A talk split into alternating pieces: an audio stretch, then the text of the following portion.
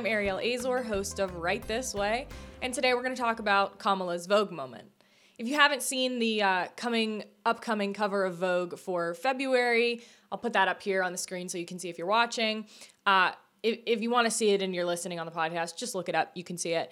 Uh, it's Kamala on the front cover of Vogue magazine, who, by the way, Ivanka, Melania, Mike Pence's wife, Karen, nobody was on Vogue from the Republicans. So I would argue at least two of those women dress infinitely better than Kamala Harris does to be on a fashion magazine because that's what Vogue is supposed to be. So, anyway, but either way, Kamala's got her first cover of Vogue and she's not even in office yet. But uh, good for her. We we like the other side better, so we'll be nicer to them and we'll pretend they're super stylish even when they're not. But there's already controversy regarding her cover from Kamala Harris's team herself. I think it's so frustrating that Kamala Harris is not even in office yet and she is playing the race card because something didn't go her way. Kamala and her team are saying that Vogue whitewashed her. They're saying they lightened her skin. People are saying that they lightened her skin. I don't believe Kamala's team actually made that accusation. Honestly, again, look at the picture. She looks just like she normally does. Lighting, bright lights make your skin look whiter, look look brighter. I mean, it's it's just what they do. It's I think it's just the lighting. I think it's so silly to even think that people are lightening skin at this point. I just think it's silly, but think what you will. If you believe they lightened her skin, you're gonna look at that picture and be like, what are you talking about? It looks so much lighter. So, I mean, believe what you want. But I don't believe Kamala's hair. I don't believe Kamala's team even made that accusation. The accusation they're making is that they were blindsided. Blindsided is that's what they said. That's the word they use by this cover choice because they actually chose a different photo for the cover is what they like agreed upon and then the cover photo that came out that i just showed you that's the one that supposedly vogue chose anyway even though kamala and her team had agreed with the other one and that the one that did show up on the cover was supposed to be inside the magazine. First problem is when you go on a television show magazine youtube podcast like anything you're going on as a politician you should be prepared for them to try to make you look stupid. I don't think Vogue was doing that here, but you know, this is something that we saw with Obama is he's constantly on television, like in office, he's going on like late night talk shows and stuff. And I think that that's just not super professional. I know you're trying to like appeal to the people, but you're not here to be a comedian. You're not here to rub elbows with famous people and laugh with them and be on their TV shows. You're here to run the country. And if you have enough time to go and be on a TV show and go do photo shoots and stuff all the time, then I, I mean, I don't know. I mean, I think presidents need time to like relax and and not be working and you know because it's an incredibly stressful job but I don't think that you should spend that time being arrogant and having makeup put on your face to go and look good in front of a camera, no matter what it's for TV, magazines. I, ju- I just don't think so. So,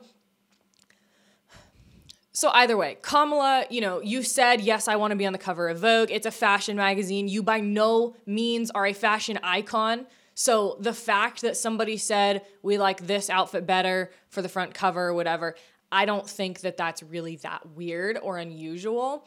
And it's not the first time this has happened to somebody. People say all the time, like, oh yeah, I didn't agree to that, but they like put that out anyway. You went and took photos with somebody who hired a photographer. It wasn't your photographer. They had the photos. You agreed to take them with them. I'm sure you like signed stuff and, you know, unfortunately, maybe it's not what you agreed with, but that is kind of the risk you take when you go and put yourself out there and want to be in front of people in front of the camera like that. That's kind of something that happens. So, this is actually the Washington Post article. I just want to read you the title because it's just so rich. Uh, it was written by Karen Attiah, um, January 13th. So, this week. Um, it's under the opinions, at least, of Washington Post, but it's still kind of funny. It says, quote, Vogue's Kamala Harris cover shows that diminishing powerful black women is still in fashion, end quote.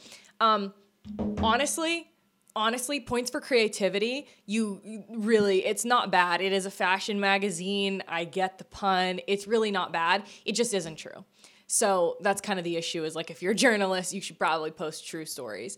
Here's the thing the whole article, you can go read it for yourself if it's still there after I post it.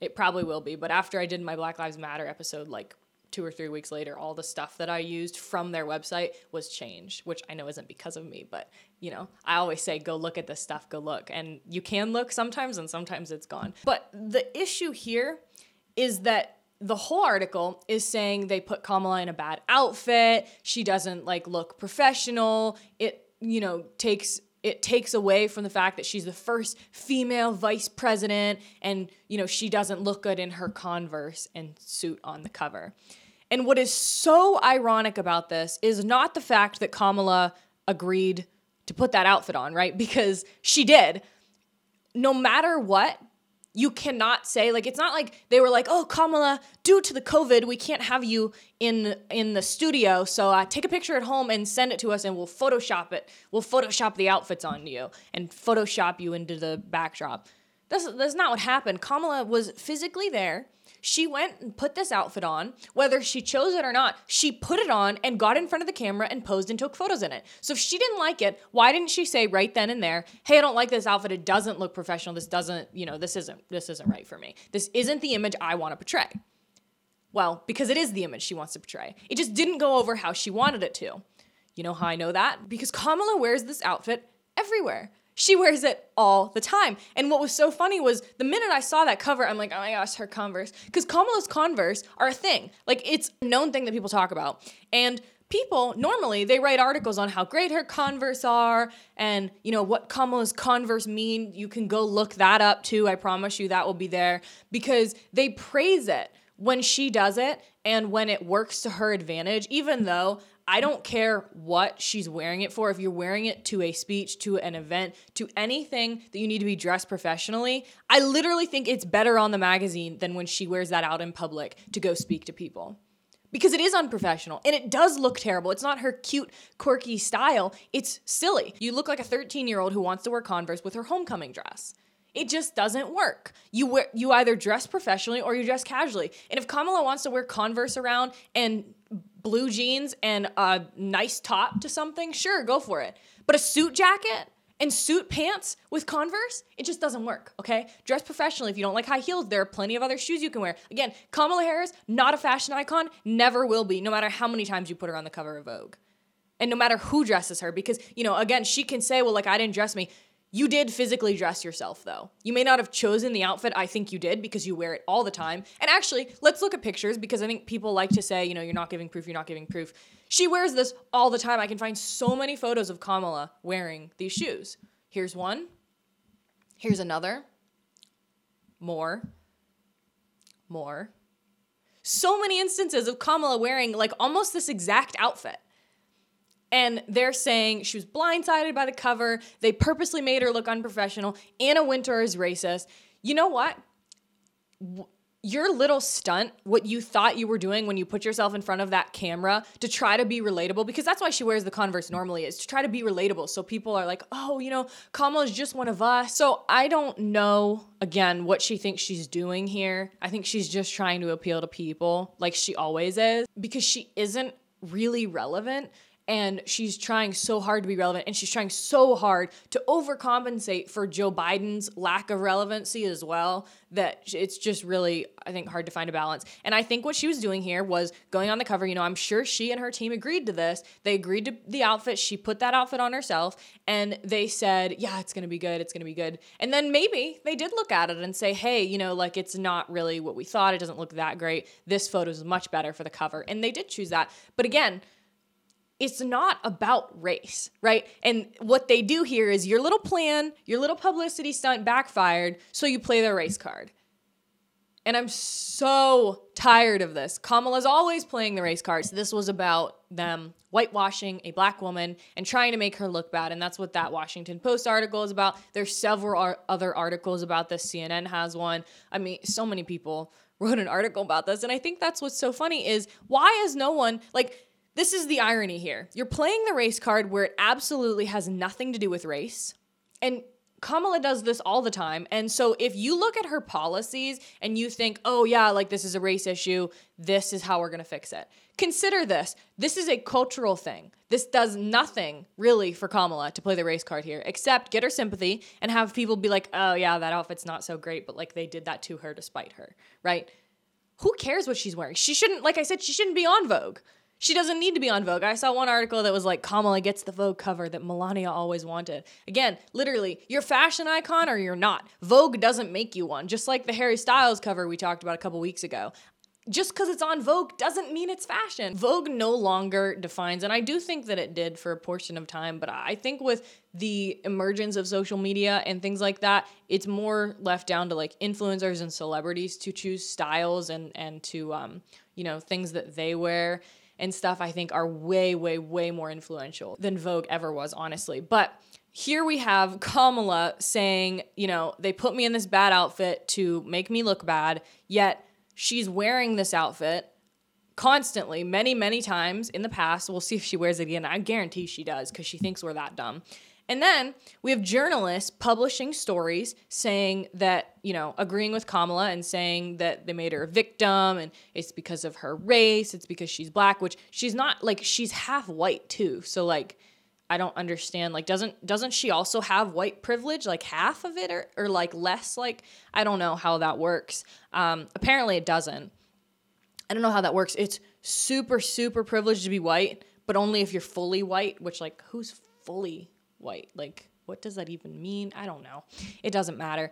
And we have people doing, we have journalists doing that on one hand, yet a couple months ago, you can look at those other articles that are like, what does Kamala's, what does, what is the meaning of Kamala's Converse? And all these articles that are praising her Converse and suit outfit. So the irony I think the, the the biggest irony here isn't even the flip flopping of the media because we're so used to that. Um, journalism is dead, but it's Kamala. Again, she's not even in office, and she's playing the race card because her publicity stunt didn't go the way she wanted. Honestly, I'm obviously not excited for Joe Biden and Kamala to be in office. We can probably just call it the Harris administration at this point because Joe and Kamala both do, so why not?